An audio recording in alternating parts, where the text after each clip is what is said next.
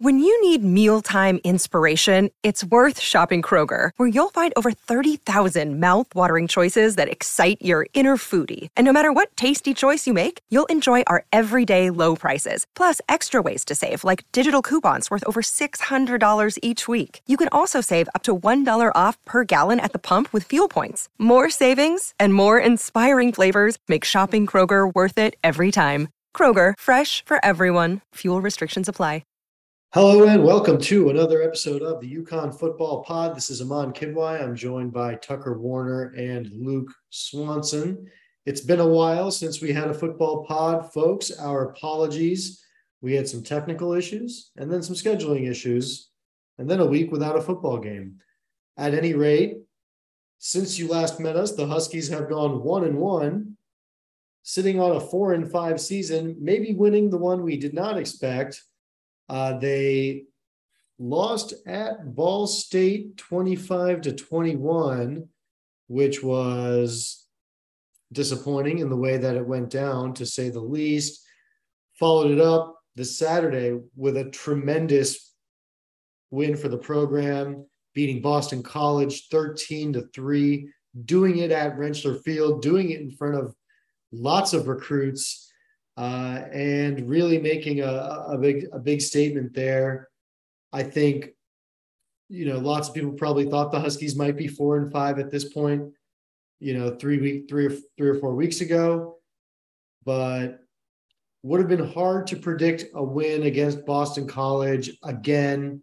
Have to give Jim Mora and staff and the players a ton of credit for how far they have taken this team in terms of progress uh, it's a huge, huge win. Tucker, what did you feel after the clock struck zero at the rent when UConn was hosting Boston College?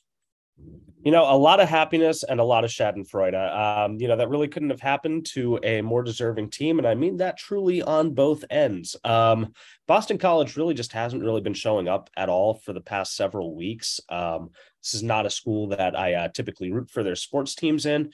And uh, it was nice to see their entire athletic program have just not a great week against UConn. Uh, shout out Ice Bus. Uh, you know, Taki taking home the win too. Uh, but really, this is just the marker of bigger and better things to come for UConn football. I'm happy that it was able to happen so quickly in the Jim Mora tenure uh, while he was here. But you know, an unprecedented win like beating a regional rival that's somewhat of a power in the Northeast, uh, at least traditionally speaking. Uh, obviously, not so much this year, but that's a barrier that UConn had never gotten over before was beating Boston College. And they come out here, they completely shut down uh, everything that BC tried to do. Uh, they really just beat them at every single level. I understand there was some turnover luck that was involved, but you know that was luck they created by aggressive play that continued to work in their favor over and over uh, during the course of the game. So yeah, I feel pretty great about this win. Uh, it's a sign of bigger and better things to come. And you know, not to keep harping on this like I do every single week, but it's really made all the more potent and all the more important by the fact that UConn did this with their backups on offense. I think at a certain point, the turnover luck in that game just becomes a total complete failing on behalf of the Boston College offense.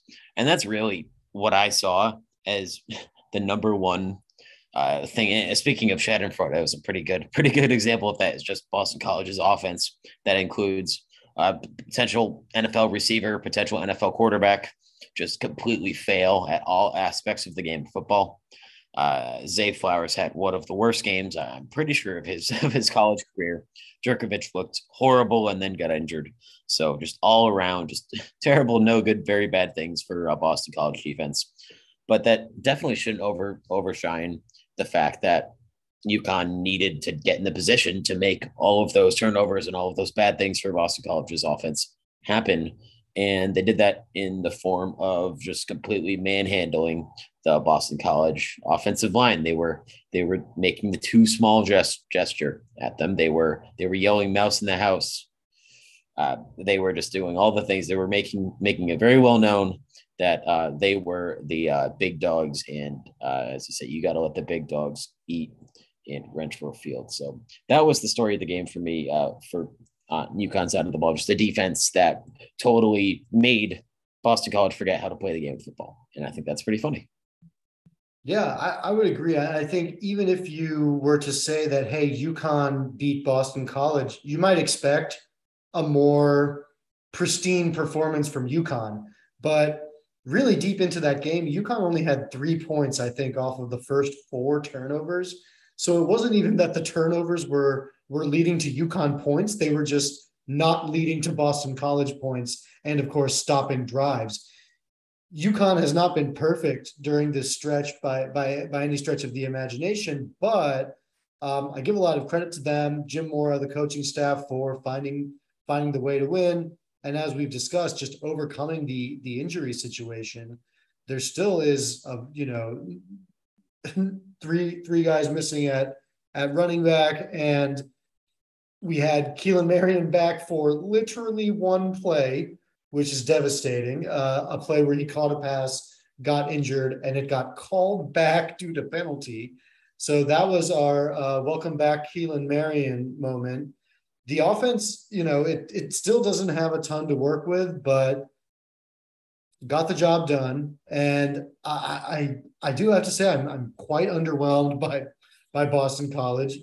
Their offensive line is is weaker than UConn's, you know, which is like pretty impressive. Everyone wants beefy O linemen on their team. Interesting that that UConn can field a better one than Boston College. And I was so unimpressed by the play of their of of their quarterback, who I was under the impression that he was some sort of difference making, playmaking with his arm kind of guy, and I am so sorry, but I, I I, did not see that at all. I saw really bad decision making. A lot of times he missed an open Zay Flowers, as the CBS Sports Network crew was really uh, quick to point out for us um, but as it relates to Zay Flowers, I will say I think UConn game planned pretty well for him.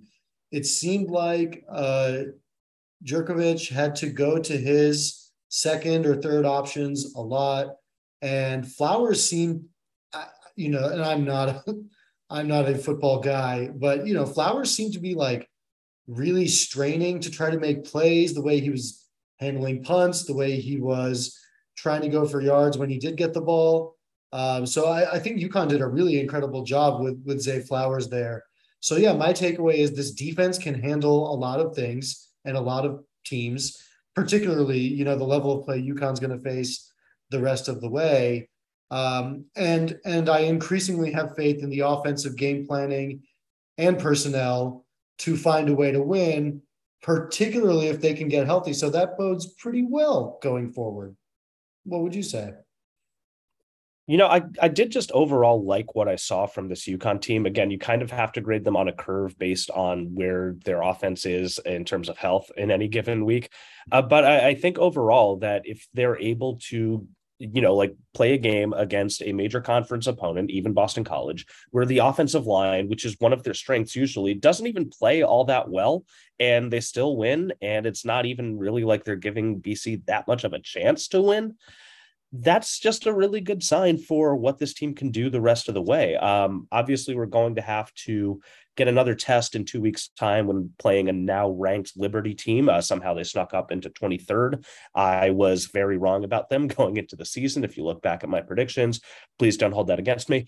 Uh, but I, I, think overall we're going to be equipped to be in a pretty good position to win two more of these last three games over the rest of the way, uh, become bowl eligible, and that's even with or without any help in the health department. Uh, obviously, it would be great if Devontae Houston, Keelan Marion, others i think we could just list etc at this point um, are going to be off the injury report and ready to go uh, over you know november but you know, it, eh, even without that, if the game plan works as well as it did, because I, I, I think that that's the clearest way to uh, give the credit for winning this game is all to the game plan.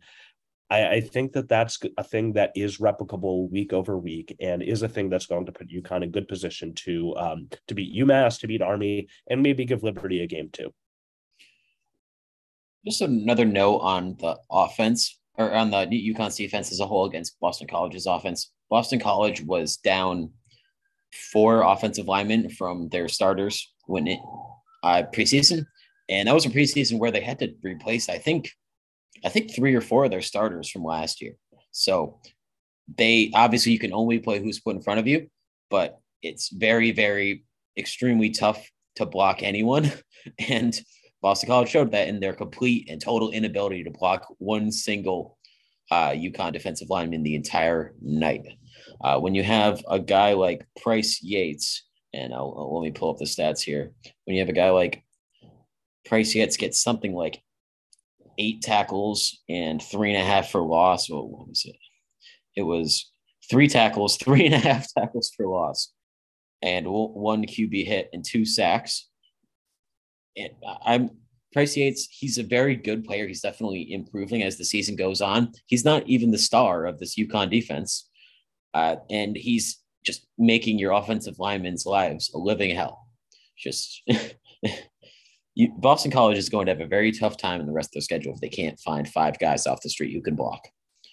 And I and I mentioned that about Pryce Yates not even being the star of the UConn defense because the guy with Jackson Mitchell uh, had one of his best games in a UConn career that has featured quite a few great games, uh, even when UConn's defense wasn't up to par.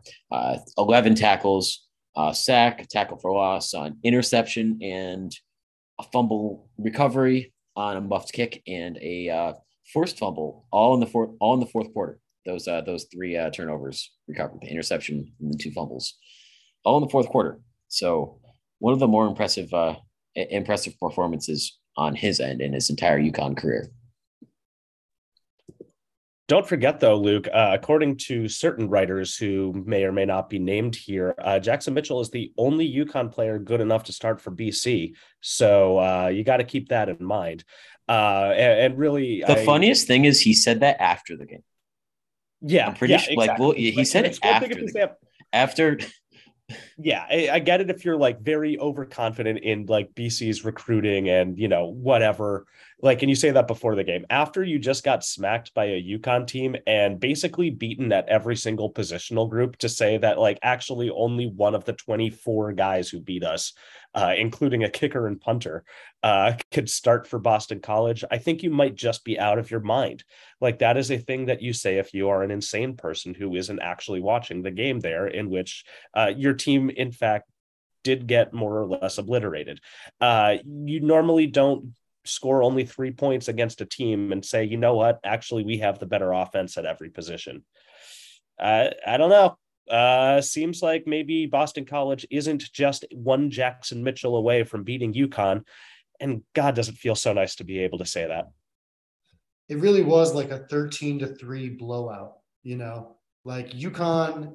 UConn scored that first touchdown uh, on that drive with, by the way, Justin Joly, who uh, beautiful drive, beautiful drive. talk about, but yeah, they they also, as as we've been clamoring for, opened it up I was saying in our in our internal chat, I was like, hey, if they've been saving up the passing offense for the first quarter against BC and only then, then I guess hey, not not too bad. It kind of worked out, but uh, that that touchdown was all the points UConn needed because B, because BC had nothing in the way of offensive firepower, and UConn had answers for everything, which which is really incredible. I think uh, Justin Joly, I want to highlight though too, someone who is really capable of making plays there. It's so important to get the touchdown when you have that long run going because there's no guarantee you get that seven at the end. And we knew how crucial that buffer would be. It is disappointing that UConn could not put this away a little bit more. Uh, there were certainly enough chances to, uh, you know, get one more touchdown, get two more field goals uh, before before being able to in the fourth quarter late, making it a two score game. I do think, you know, as it relates to UConn, there's plenty to clean up. And realistically, this game should have been like 24 to 3 or 21 to 3 or something like that, just given the turnovers. And UConn actually did move the ball a decent amount, just had some drives that ended with a missed field goal or a um, a fourth down attempt, so a, a turnover on downs. Uh, so a, a lot of points left on the table for UConn drives that ended due to penalties. And so there still is a ton to clean up going forward. It definitely seems like that's sort of uh, Nick Charlton's jam as offensive coordinator is to get exactly as many points as you need to win and not a single point more. And then sometimes that doesn't even work. Because uh, if we're harkening back to the the Ball State game and the travesty that that second half was, uh, in the first half, out of one, two, three, out of six UConn drives, three of them ended in touchdowns, and not even six because the last one was uh, to take him to the hole. So taken to the half. So out of five UConn drives, uh, ended in three touchdowns, and then in the second half, they went interception, punt, punt, fumble, punt, downs. So it definitely seems like they uh, try to get just as few points as they need to win. And sometimes it works, like it did against BC and FIU and uh, Fresno State. And sometimes, like Ball State, it does not work quite as well. So it'll be interesting to monitor monitor that going forward because against UMass, uh, I would recommend blowing them out. I would recommend not screwing around and maybe letting them come back, as uh, impossible as that might seem. Might seem. You know, their uh, head coach is likely to have a, a bit of a maybe a bit of a bone to pick with UConn, personally. But against uh, Liberty, I have no idea how uh, how that strategy is going to work out. And Army Army loves to play that strategy. They invented it. So out of the three games that UConn has left, I would say that if they continue to just run this uh, extremely uh, conservative, we'll say, offense uh, in the second half of games, it, it, could get a little hairier than it should, given uh, the the quality of uh, UConn's team compared to especially UMass, uh, potentially Army. It, it really makes it so that Ball State is is such a missed opportunity there because straight up, it's a it's a game UConn should have won. You give up 12 points in the fourth quarter. Um, that's that's obviously something that's not in the game plan. Uh, obviously unanswered, especially too. But even the way UConn plays, they're they're not they're not trying to give up 12 points in no fourth quarter. So, uh, it, it's crazy that we're talking about the the potential for UConn's bowl eligibility and what's on the line there. But you know, UConn could be at five wins with the UMass game coming up, you know, which would be insane. Uh, absolutely insane to think about. Uh, unfortunate missed opportunity there. Again, though, I think you have to give the team a lot of credit. And I think this is the players and the leadership of those guys for their resilience. They showed it, I think, after the three really tough losses. You go play Syracuse, Michigan, and NC State.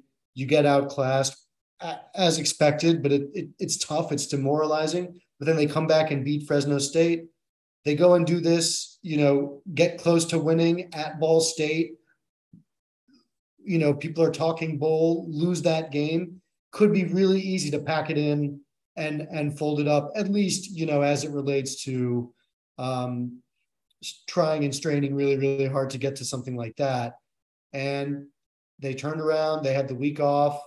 They they came out and executed a game plan, I think, really well in a lot of different ways, and got a huge statement win for the program. But uh, despite the missed opportunity, they they made the most of it. They didn't they didn't hold their heads down, and I think that's absolutely huge. That's that's part of what you need, and sometimes teams have that, um, and I I think it maybe gets credited to the coaches sometimes, but I think this is where some guys like Jackson Mitchell, Ian Swenson, folks that have been there a while and are uh, Christian Haynes, people who are um, experiencing the fruits of some very difficult years of labor. Uh, really happy for them because they are making a difference for this team, even if it is, you know, year one of a rebuilding project. One final note on the Ball State game as well. Uh, it's always tough when you have a man with the hair of Legolas, the elf, uh, beating you uh, just on rushing play after rushing play. That was that was pretty brutal, brutal to watch. Uh, hopefully, uh, hopefully that's the last time that uh that UConn has a guy with the hair of uh Kurt Cobain in the '90s uh, run all over them because uh, that, that was that was tough. Devastating. That is devastating. So, but less devastating. Looking ahead, UConn, as we have brought up, they're playing UMass next week at home. This is, you know, of of all the recent meetings against UMass, the one where we have the highest expectations, like Luke said, for uh, it being a recommended blowout. Uh, it, it kind of has to be if if UConn is what we think it is. Um, and what we think UConn is is better than they have been in six or seven or more years, which is really incredible to think given where things are, uh, given that this is the first year of, of Jim Mora's tenure, given how dire things looked at the end of the Randy Edsall era. We are playing meaningful football through week 12 because UConn is vying for a bowl bid to the end of the season. The fact that we are saying these things is absolutely insane. The fact that it's happening amid uh, all of the injuries that have occurred, again, speaks to a really high level of uh, successful game planning from, from Mora and his staff. The other really important thing that I'm trying to, to hover around as a point here that's so important is that Jim Mora is doing this and proving that it's not impossible to succeed at UConn. And what I mean by that is he is not Chip Kelly at New Hampshire.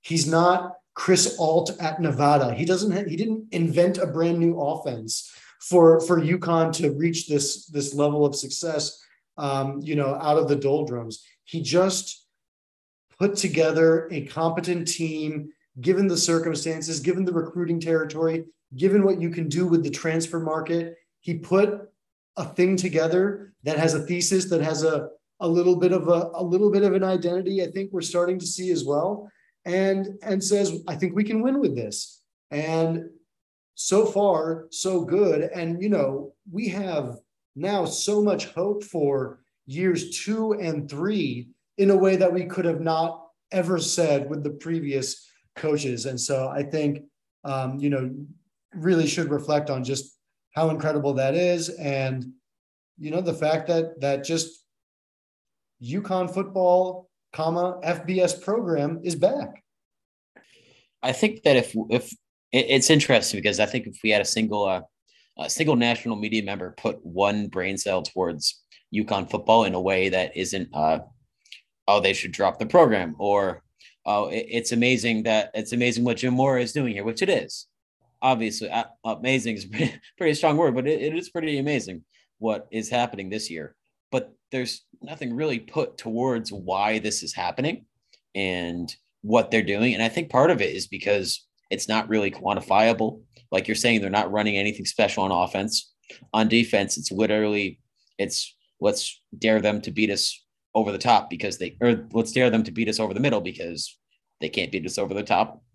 And it's bend but don't break, take it to the extreme. But like on the field, it's not a whole lot that you can glean from why this is happening this year and not any other year. And so it all comes down to like actually performing your normal duties as a football coach, not in any spectacular manager, just er, in any spectacular manner, just kind of doing your job.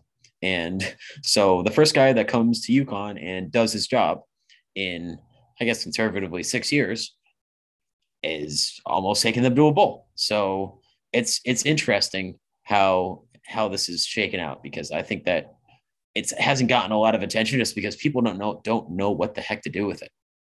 Especially with UConn struggling in the American, then moving to independence, which seems like a very desperate move, which frankly it, it was in many ways, but it was also a move that UConn could afford to make. And UConn, as a basketball school, has some has some reason to do. And I don't even want to get too deep into that whole, you know, uh, th- thread of the conversation, but I do think the you know the discussion about UConn as an independent program is worth bringing up right now because uh, what UConn is going up against is regionally Syracuse as an ACC program, Boston College as an ACC program, and then to some extent Rutger as a as a Big Ten program, and that's and that's who UConn is dealing with um, on the on the recruiting trail. And I think to prove that independence is not a step below the American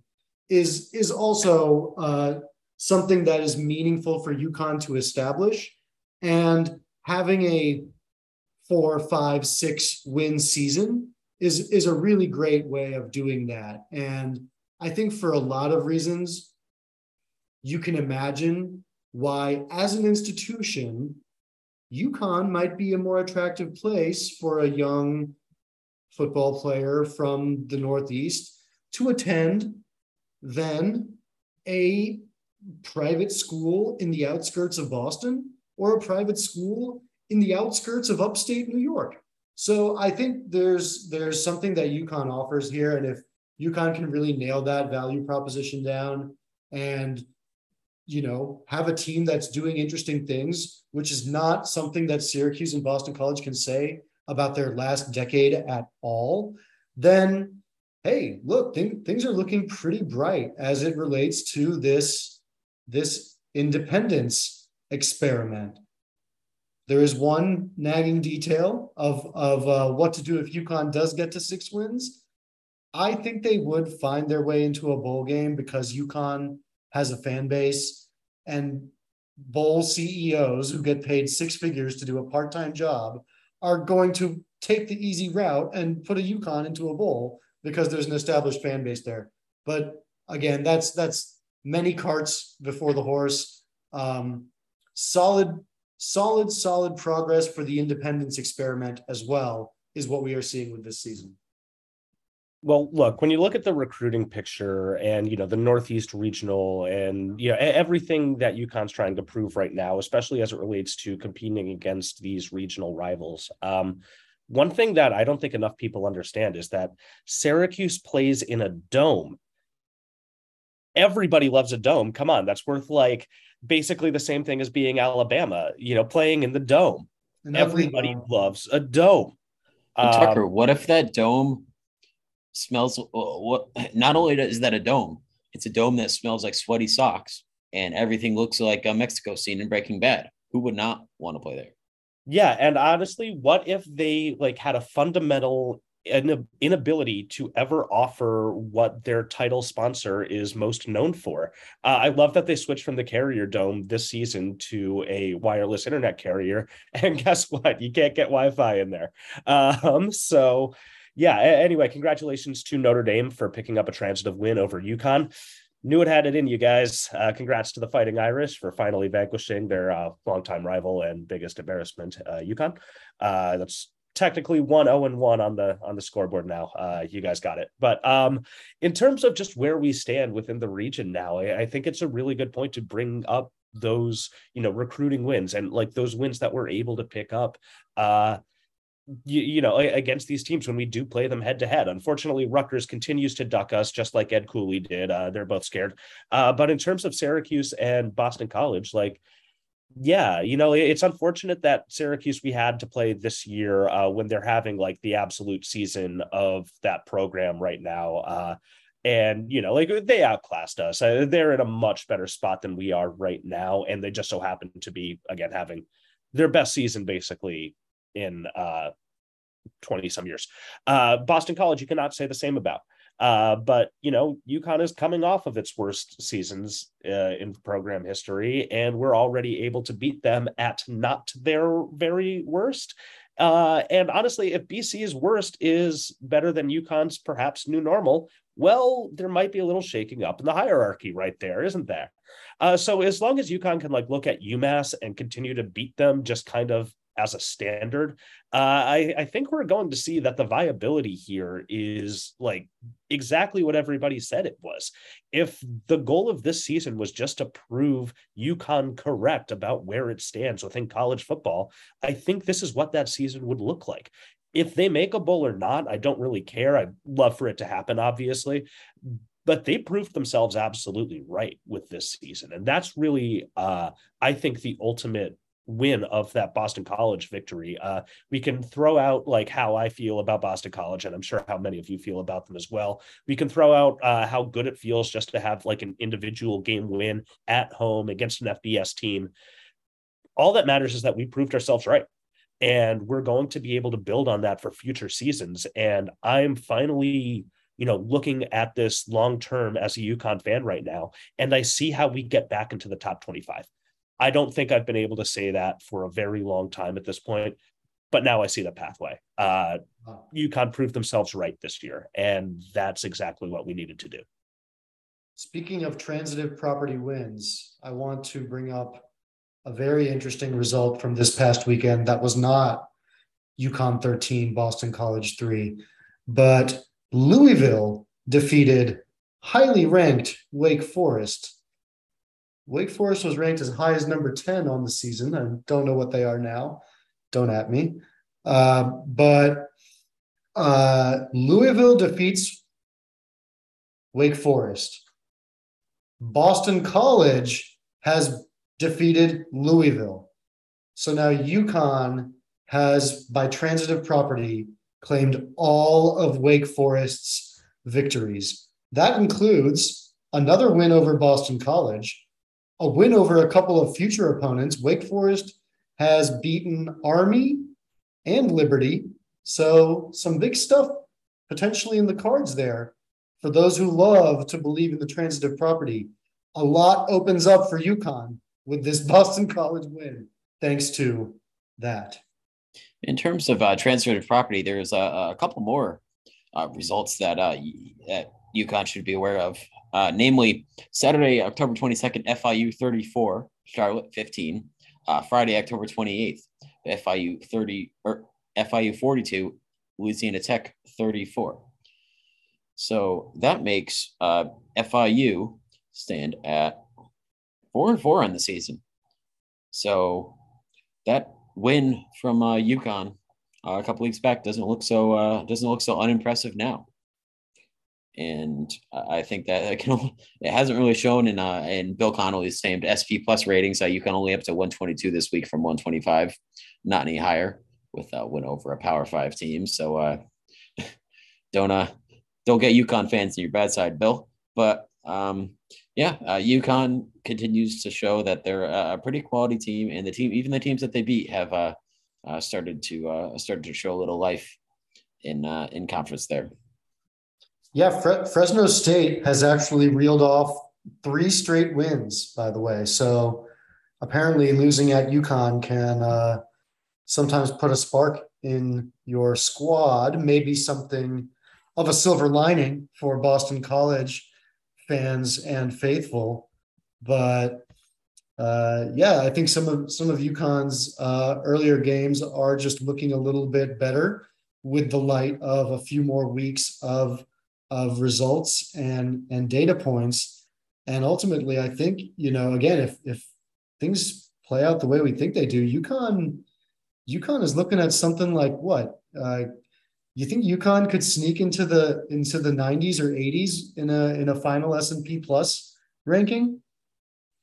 Well, I think I'm trying to I'm looking for the SP plus ratings right now, so let me vamp a little bit. But uh, UConn's final three opponents in SP plus, UMass is down at 131. Uh, their their SP plus uh, ranking is 131st. They're also at a negative 31.1 in the metric. That uh, UConn is at negative 20.3. Uh, so since SP plus is uh, a factor of it, it, translates to real to real life points, that basically shows that uh, UConn will be around uh, uh, 12 and a half point favorites, 13 and a half, so around two touchdown favorites on their home turf. Uh, moving on in the schedule, uh, Liberty is up next. They are number 72 in SP plus. Uh, they're at 0.2 in the metric uh, with a seven and one record. And so showing UConn would be uh, pretty heavy underdogs there. But the last game of the season at Army, uh, Army still uh, shows as uh, as a home favorite there by about uh, by about 10 points. But uh, regardless, UConn. I think if they get if they play Liberty close, if uh, they find a lot of success on on offense and defense against Liberty, that would go a long way to shooting UConn up the ranks there. I know it's not necessarily something that UConn fans uh, care a whole lot about, but still nice to see that the computers are recognizing, uh, could recognize that UConn's rise. And then uh, I'd say Liberty and Army are the two essential wins or uh, good performances, at least, to, to get UConn the respect it deserves in uh, these metrics because uh, computers do see that uh, I think where I, saw UConn is 25th, I believe, in the country in uh, average turnover margin per game. And over the last three games, I believe they're third in the country uh, with an average of almost two and a half turnovers per game. So I think the metrics are seeing a lot of that. And that's not to say UConn is a quality team, isn't a quality team. You still have to get in that position. But uh, the uh, modern statistics are more taking into account that uh, turnovers can be random at times. So that's Luke's little advanced stats quarter of the week. Nice. Well, hey, uh, I think again, just so much on the line in each of these three games for a variety of different reasons. UConn has to keep the pedal to the metal, just stay focused, uh, continue to establish itself. We want to see a good, good final S and P ranking. We want to see two more wins, of course. I think you know it's it's of course got to take business, take care of business this weekend against UMass. That's a Friday night game. This November 4th. Uh, that'll be at 7 p.m. So we have that to look forward to. The Huskies are hosting Liberty next week. Again, just want to keep it going. It's it's maybe not the most um, you know key game for uh, winnability or or the potential there. Liberty looks like they might be kind of good. I'm not sure, but um, that that finale at Army, you know, I'm I'm hoping a lot of UConn fans think about making that trip because that is November 19th. I think that's the weekend before Thanksgiving. It'll be at West Point, not too far for the folks of Connecticut a little north of New York City in West Point. And uh, lovely stadium, a lot of tradition, of course, to take in and see. And you might witness a pretty historic moment for, for the football program as well. So I, I hope that's on the radar for a lot of UConn fans to potentially attend. Hopefully, all three of these games really see UConn close that out in a, in a strong way in terms of attendance. Continuing to perform well will be key in all three. That is going to do it for us. Thank you all for listening.